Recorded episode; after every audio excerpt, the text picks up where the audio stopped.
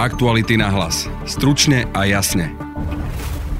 A je veľmi prirodzená otázka. Tí slušní, čestní prokurátori, kde ste boli ten čas? Že kde sme boli my poctiví prokurátori? Tak prokuratúra je monokratický systém. Ako náhle by som sa ja ozvala z okresnej prokuratúry, hneď mi príde previerka na spisy, hneď budem mať problémy v robote, čiže prečo by som to robila? Voľba roka, ako sa hovorí o chystanej výmene na poste generálneho prokurátora, zažila svoju prvú parlamentnú verejnú diskusiu a stretli sa na nej okrem iniciátorov, a teda poslancov, aj samotní prokurátori. V Rade prokurátorov ako samozpráva si myslím, myslíme, že túto významnú funkciu by mal zastávať prokurátor, ktorý pozná systém. Tu nie je adaptačná doba. Nedokázal by som sa pretočiť a myslím, že ani moji kolegovia nie a myslím, že ani žiaden advokát do takej pozície, že by jeden deň ktokoľvek zastupovala desiatky či stovky klientov a trestných vecí a na druhý deň sa postavil presne na opačnú bariéru. Zdá sa mi to až ľudsky nepredstaviteľné. Počuli sme Juraja Purgata, ktorý stojí na čele Rady prokurátorov a Jana Šantu z úradu špeciálnej prokuratúry.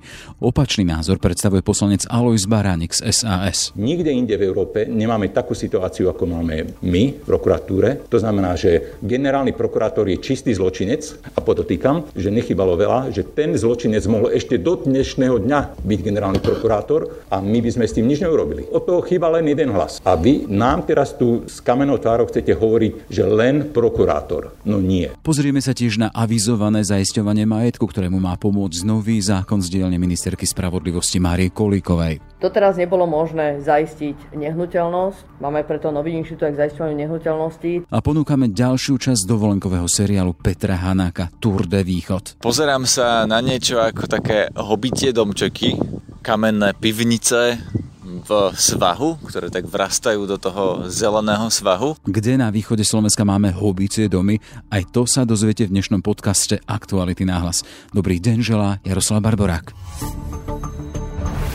Voľba roka má ňou byť pripravovaná personálna zmena na poste generálneho prokurátora. Aktuálnemu Jaromirovi Čižnárovi vyprší funkčné obdobie v polovici júla. Vládna väčšina pri tejto príležitosti pripravuje zmenu pravidiel samotnej voľby. Hovorí o potrebnej očiste inštitúcie potom, ako sa po vražde Jana Kuciaka prevalili informácie napríklad o komunikácii bývalého generálneho prokurátora Dobroslava Trnku s Marianom Kočnerom, či nahrávky priamo z kancelárie prvého muža prokuratúry. Prezidentka Zuzana Čaputová Čaputová nedávno pripravovanú voľbu označila za lakmusový papier prechodu od postkomunistickej éry do silného právneho štátu. Dlhšia prax, verejné vypočutie v parlamente, požiadavka bezúhonnosti a osobnej integrity, no aj nejasné podmienky pre odvolanie šéfa prokuratúry, ktoré podrobil kritike aj samotný premiér Matovič. Najdiskutovanejšou otázkou je avizované otvorenie tejto funkcie aj pre neprokurátorov, a teda pre iné právnické povolania. Predkladatelia zákona, parlamentní poslanci na čele s Jurajom Šeligom, preto zorganizovali verejnú diskusiu k téme. Prišli na ňu zástupcovia mimovládnych organizácií, akademickej obce a tiež samotní prokurátori. Aký je ich názor na otváranie prokuratúry? Juraj Purgat, šéf Rady prokurátorov. V Rade prokurátorov ako samozpráva si myslíme, že túto významnú funkciu by mal zastávať prokurátor, ktorý pozná systém. Máme veľa prokurátorov odborne eurudovaných, ktorí majú všetky morálne predpoklady, takisto aj dostatok odvahy, aby uskutočnili určité zmeny na prokuratúre a pokiaľ sa s nimi akoby nepočítalo, vyzerá to tiež tak, ako keby vyslovená nejaká dôvera vôbec prokurátorskému stavu. Myslíme si, že by to mal byť prokurátor. Jan Šanta z úradu špeciálnej prokuratúry. Je celkom pochopiteľne, že prioritne som za to, aby generálnym prokurátorom bol prokurátor názor, ale dovolím si možno rozšíriť túto úvahu aj o to, že snať takým najaktuálnejším vzorom a modelom pre nás je nepochybne Európska prokuratúra. Tá de jure funguje, de facto bude fungovať od konca roka. Je to model posilnenej spolupráce, na ktorom sa zhodlo 22 členských štátov. A to je už reprezentatívna vzorka, ba najreprezentatívnejšia, aká môže byť. Tá ide aj do tohto modelu, že okrem prokurátora aj sudca. Je to celkom pochopiteľne. Inštitucionálne a procesne nad nami, nad prokurátormi sudca je. Asi by bolo len ťažko absolútne ho z tejto možnosti vylúčiť. V konečnom dôsledku nezabúdajme na to, kto teda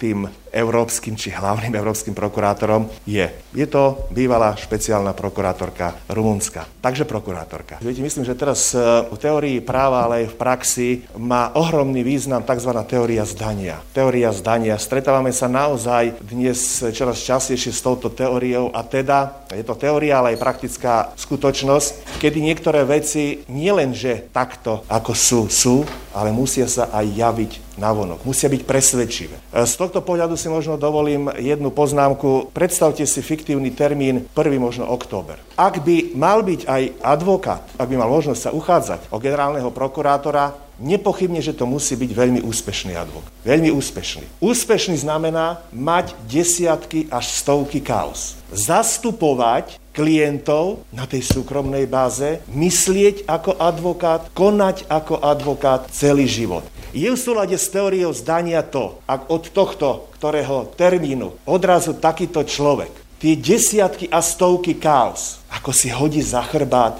a bude ich riešiť ako generálny prokurátor? Generálny prokurátor, ktorý má takú silnú právomoc, ktorý rozhoduje v konečnom dôsledku o merite veci, je to možné? Vieme si to predstaviť? Isté, že zastancovia toho návrhu, predkladateľa toho návrhu, že to môže byť aj, aj advokát, povedia, že áno. Ale je to uveriteľné? Je to možné? Dovolím si tvrdiť, ja osobne, že nie. Ja osobne by som sa po 30 ani po 20 rokoch praxe nedokázal pretočiť zo dňa na deň, prosím pekne zo dňa na deň. Tu nie je adaptačná doba. Nedokázal by som sa pretočiť a myslím, že ani moji kolegovia nie a myslím, že ani žiaden advokát do takej pozície, že by jeden deň ktokoľvek zastupoval, ako vravím, desiatky či stovky klientov a trestných vecí a na druhý deň sa postavil presne na opačnú bariéru. Zdá sa mi to až ľudsky nepredstaviteľné. O profesnej stránke veci ani nehovoriac. Iný názor má poslanec Alois Baránek, ktorého podpis je pod navrhovaným otvorením postu generálneho prokurátora aj pre neprokurátorov. Myslím si pri všetkej úcte k tým, ktorí to hovorili, že sme ako keby na inej planete. My ako zástupcovia ľudu máme mandát na to, aby sme urobili zásadné a zásadné zmeny v tom, ako funguje trestná politika na Slovensku. Neviem ako ostatní, ale ja som si to dal ako záväzok politický. Na tom základe som dostal na mňa veľmi vysoký počet krúžkov. Ja nie som atraktívny politik, ja som len politik taký, ktorý bol zvolený len preto, lebo tí, ktorí ma tam zvolili, dúfajú, že napomôžem nejakej zásadnej zmene. To, ako prokuratúra ktorá má byť vo svojom vedení obsadzovaná, ako sa prokurátori o to zasadzujú, to tej zásadnej zmene nenasvedčuje. Ospravedlňujem sa za to, že to hovorím takto otvorene, ale je to tak.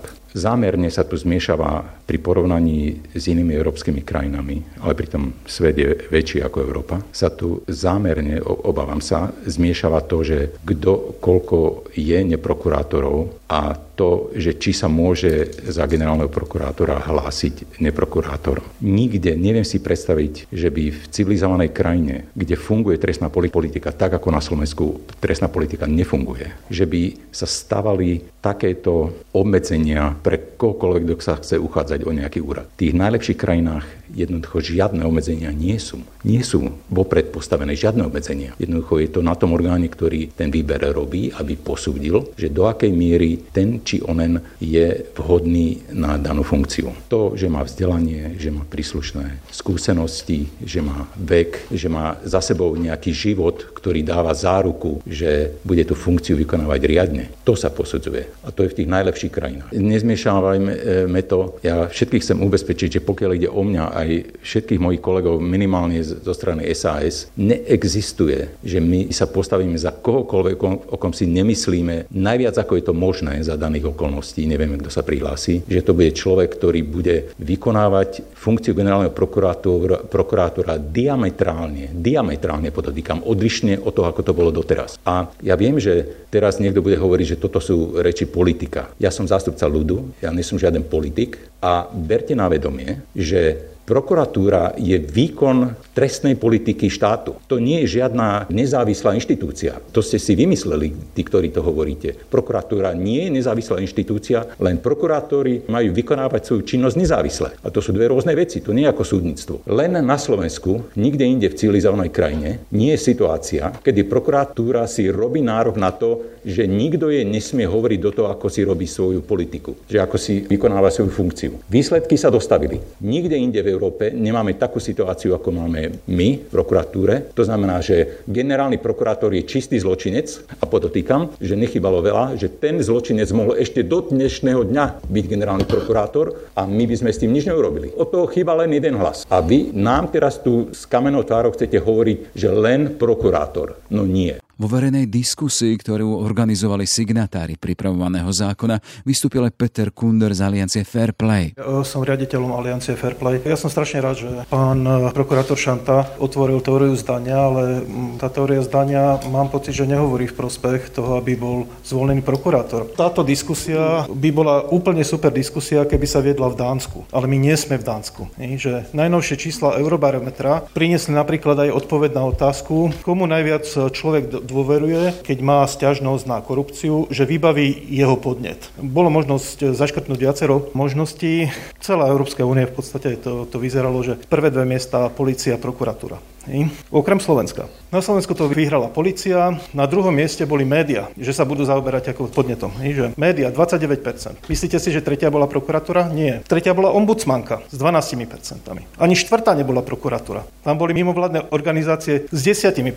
Hej, prokuratúra bola na piatom mieste. Jednoducho ľudia veria tomu, že je zmysluplnejšie dojsť podnetom na korupcii k novinárom, trikrát viac ľudí verí tomu, že, že je to zmysluplnejšie i za novinármi ako za prokuratúrou. Čiže tam máme zhruba slovenskú prokuratúru. Zároveň, nechcem zás zabíjať do nejakého politika, to zverstvo, čo sa dialo na prokuratúre za posledných 14 rokov, sa teraz vylieva von. A je veľmi prirodzená otázka. Tí slušní, čestní prokuratúry, kde ste boli ten čas? Áno, nejaké hlasy za to ozvali posledné, dajme tomu dva roky. Kde ste boli proste ako celý ten čas? A teraz ideme pred verejnosť, predstúpiť s myšlienkou, viete čo, vážená verejnosť, my ideme vyriešiť ten problém prokuratúry a vyriešime ho tak, proste, že jednoducho tí ľudia, ktorí tam boli, ktorí nepočuli, nevedeli, nevšimali si to, boli im to lahostajné, alebo ja neviem, kde bol problém, dosť na tom, že mlčali. Tí ľudia, ktorým proste neveríte, tak jednoducho majú urobiť zásadnú zmenu na prokuratúre. Peter Kunder svojim vystúpením pobúril prítomnú približne desiatku prokurátorov. Tumová z okresnej prokuratúry mm-hmm. Bratislava 3. Samozrejme zastávam názor, aby to bol generálny prokurátor, aby bol prokurátor. Všetci poctiví prokurátori, ktorí robia, ich uráža, čo tu rozprávate,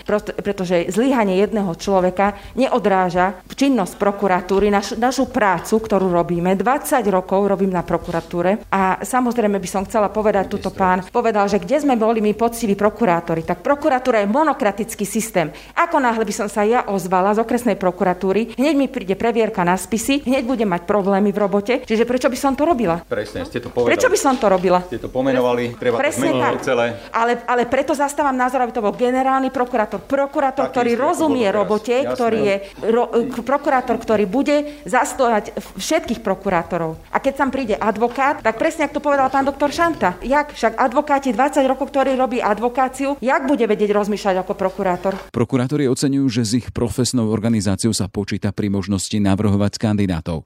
Peter Sepeši z generálnej prokuratúry. Veľmi vítame, že medzi navrhovateľmi je rada prokurátorov prokurátorov, pretože malo by to byť prvýkrát asi možnosť, aby si prokurátori sami odborného kandidáta navrhli a ponúkli spoločnosť, spoločnosti, pretože doposiaľ, ako vieme vždycky, kandidáta na generálneho prokurátora vyberali politici, oni niekoho oslovili, ten dostal politickú nálepku a nevieme, čo sa pri tých rozhovoroch a jednaniach akože odohráva. Bolo by si myslím, že veľmi dobré, keby táto spoločnosť skúsila si vybrať spomedzi seba odborníka, ktorého odporúčia samotní prokurátori a samozrejme neupierame aj iným subjektom, čo je pozitívne odborné subjekty, ktoré by mali mať možnosť navrhnúť e, generálneho prokurátora. My sme v našom návrhu mali aj predsedu ústavného súdu, súdnu radu na základe uznesenia súdnej rady. Tuto sú kolegyne, s ktorými si tiež spracovali na tom návrhu. Čiže vidíme tam pozitíva, vidíme tam aj veci, ktoré by sme mohli spoločne, lebo si myslím, že aj toto stretnutie je o tom, že získať nejaký vzájomný rešpekt, úctu všetkým nám ide v podstate o to, aby Slovensko fungovalo lepšie. Predseda ústavnoprávneho výboru Milan Vetrak z koaličného hnutia Olano tvrdí, že niektoré pripomienky z verejnej diskusie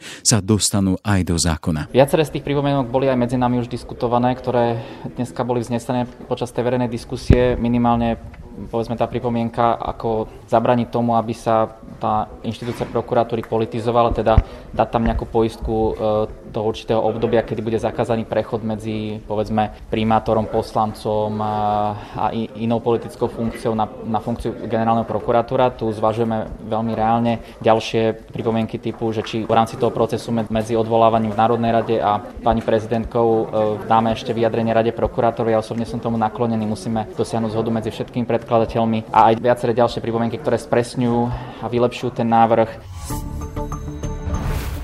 Trestná činnosť ako cesta k veľkým majetkom a bohatstvu, účelové prepisovanie domov či iného majetku, ktorý si pamätáme napríklad pri kauzach typu Bašternák.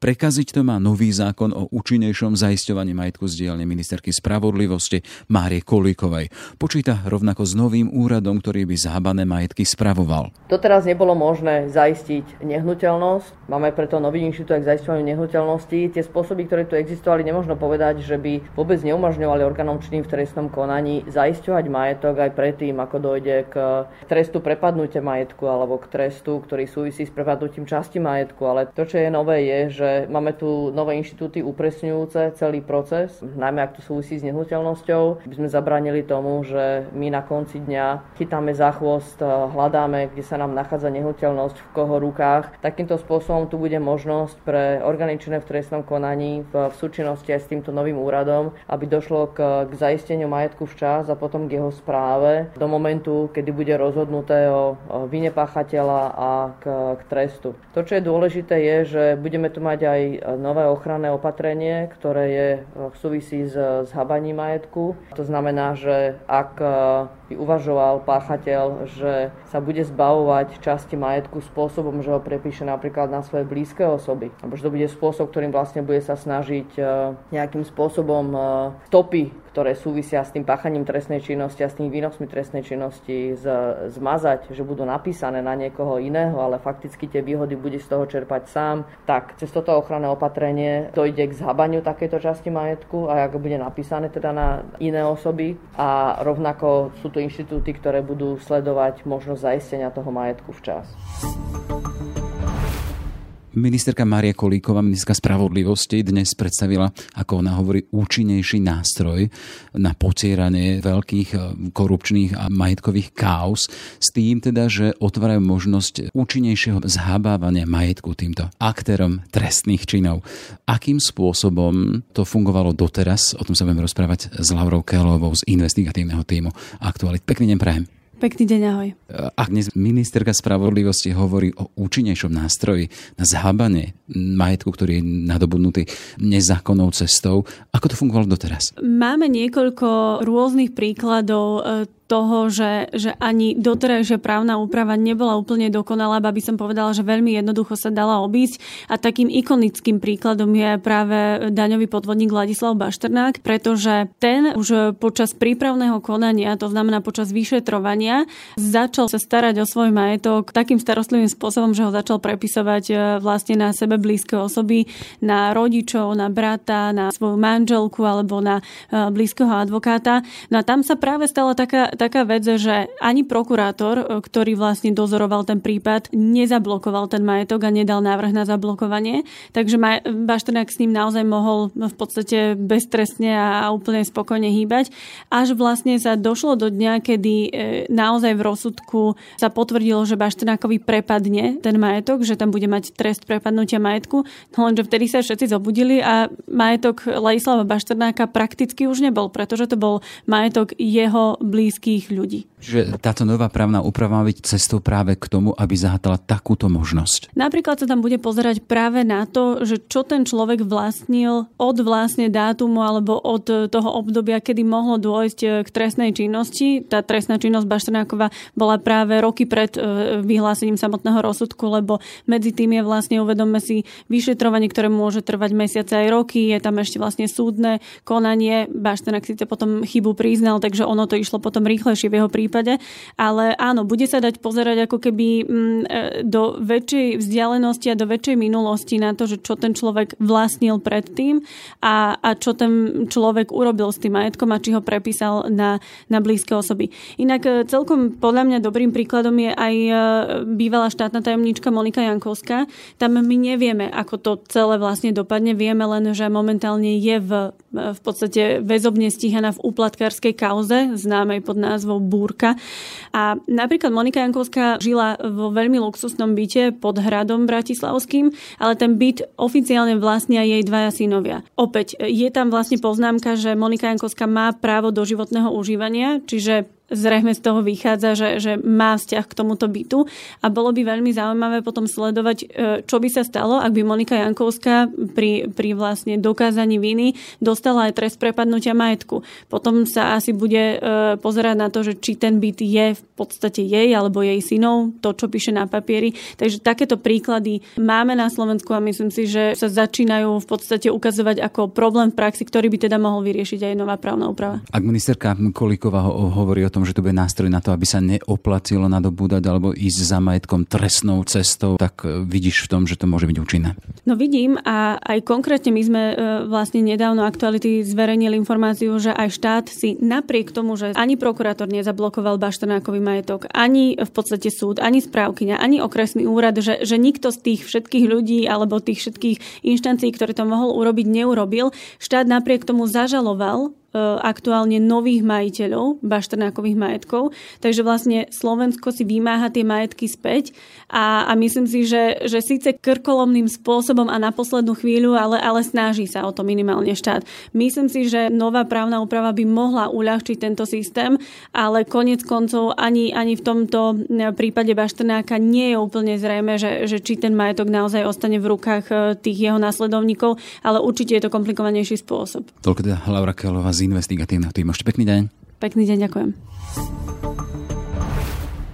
že na Slovensku máme aj hobicie domy. Objavil ich náš Peter Hanák. Tak ako celý tento a nasledujúci týždeň vám prinášame seriál Tour de Východ. Peter Hanák sa vybral zisťovať, kde sa dá stráviť dovolenka na východe Slovenska. Práve sme dorazili do slovenskej časti Tokaja, kde sa pestuje víno. Všade okolo nás sú vinice. V tejto chvíli som v obci Veľká Trňa, a pozerám sa na niečo ako také hobitie domčeky, kamenné pivnice v svahu, ktoré tak vrastajú do toho zeleného svahu. Sú to tokajské pivnice Veľká Trňa. Na informačnej tabuli sa píše, že boli vybudované v prevažne 15. a 16. storočí do vulkanického tufu. V pivniciach je teplota 9 až 11 stupňov a vysoká vlhkosť. A tento areál patrí medzi jedinečné vinárske miesta na svete. Ideme skúsiť zistiť, že či nám tu niekto v pondelok na obed naleje. Tu plechová brána na pivnici zatvorená na zámok. Pivnica je taká kamenná, spravená do svahu oproti pálenice. Ale celé to tu vyzerá zatvorené. Pred chvíľou nám vo vinárni povedali, že sa treba objednať na konkrétny čas, väčšinou to býva večer, čo je dosť pochopiteľné. No a hlavne sa odporúča ubytovať sa tu, pretože šoferovať po chutnávke vína sa nedá. Niektoré tie pivničky naozaj vyzerajú upravene. Táto, pred ktorou stojím teraz, má tu takú zdobenú mrežu. Zdobená je takým kovovým hroznom a listami vinnej revy. Aj výjavy z vinárstva sú vyrezané v drevených dverách. Ale to je pekná prechádzka, naozaj to tu vyzerá ako taký hobitín s pánom prstenov. Je tu aj stôl vonku a sedenie, ale ani na to nie je počasie, aby to bolo otvorené. Dobrý. Prosím vás, keď teraz hľadáme niekoho, kto nám tu naleje, to je asi všetko zatvorené? Keď ja chci, alebo keď takého nájdete, že tu ja vidíte za ním dole, vám predali no, Dole je taká tabula, tam je napísané, ktoré je ktoré, ale tam na vo boku dole smerom ten doviak a on aj ochutnávky robí, ubytováva mm-hmm. a je pivničku vám mu zoberie do pivnice. Pán, ktorý tu niečo opravoval, mi práve povedal, že sa to tu otvára hlavne, ak je nejaká akcia vopred nahlásená alebo objednaná, že na dnes jedna bola, ale zrušili ju kvôli dažďu. Ale vraj, ak sa pôjdeme opýtať do vinárne vedľa obchodu v obci, tak nám možno otvoria. Teraz vstupujeme do jediného podniku, ktorý je otvorený, dole oproti obchodu. Stretli sme zrejme majiteľa. Dobrý deň, Matúš Vzoviak. No a vošli sme do takých priestorov, obkladaných drevom, všade okolo víno. Čo to je? To je dom. gazdovský starý. Len robíme ochutnávky. No a čo, čo nám ponúknete? Čo si, sa, čo si môže dať človek, ktorý príde na ochutnávku vína? Víno. Aké robíte vy? Remeselné, remeselné vína, idem po poháre a niečo vám nalejem. Majú tu aj fotku pradedo s dedom a deťmi pred pivnicou. Je to tá pivnica, ktorú sme pred chvíľou videli v tých zelených kopcoch. Stávame ochutnávku vína. Čo to je? Aké? To je ordinárium.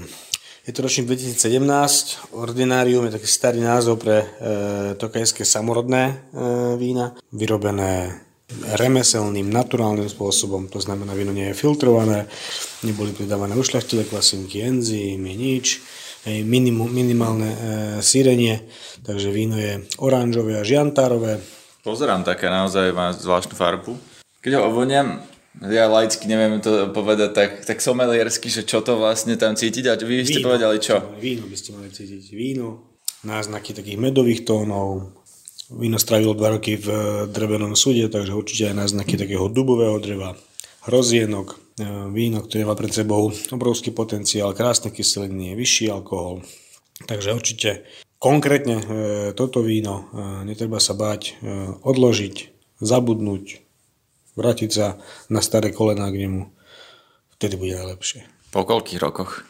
Dáme tomu 15 rokov. Skúsime ochutnať. Ľudne. Je také jemné. Zázrak sa tomu hovorí. Zázrak. Hej? Silné, jemné, ako my ľudia na Tokaji. Čím je Tokaj ešte taký špecifický? Prečo sa hovorí, že tu je najlepšie víno?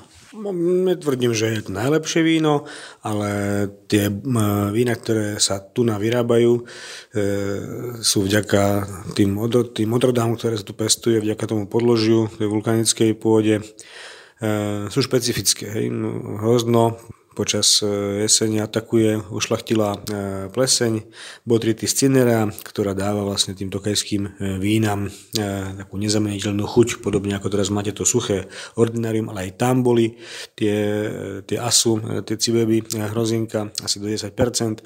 Čiže to je to, čo sa na Tokaji, keď sa opakuje raz, dvakrát e, za 5 rokov, niekde sa to nezopakuje, niekde sa tá ušľachtilá hniloba nevyskytne vôbec, respektíve raz za 20 rokov napríklad. Mm. Hej. Teraz sa pozerám do jednej z pivníc. Naozaj odtiaľ ide zima, taký ako keby jaskinný feeling to má. Ide to dole do tmavého kameňa vysekaná pivnica alebo tmavým kameňom obkladaná. Ťažko sa mi to takto spomedzi dverí hodnotí. Tu na Tokaji je s vínom spojený celý turizmus. Premáva tu dokonca vláčik, ktorý si môžete objednať na obecnom úrade a povoziť sa ním medzi tými pivničkami a dať si víno. Sú tu cyklotrasy, ktorými sa dostanete od jednej pivnice k druhej. Výrobcovia vína aj ubytovávajú, niektorí ponúkajú dokonca wellness pobyty. Pri obci Malá Trňa. Je dokonca stavba roka 2015, je to vyhliadková väža v tvare súda s vínom, na ktorú sa dá vyliezť hore zadarmo a máte krásny výhľad na vinice v okolí. A sídli tu aj Niekdajší údajný král Zemplína Mikuláš Vareha, ktorý si medzi tým odsedel 9 rokov za daňové podvody, pustili ho len nedávno, my s ním máme aj rozhovor, ktorý si budete môcť vypočuť v niektorom z ďalších dielov nášho seriálu Tour de Východ. Aktuality na hlas. Stručne a jasne. Sme v závere. Aj tento podcast vznikol vďaka vašej podpore, o ktorú sa uchádzame naďalej. Pekný deň želá Jaroslav Barborák.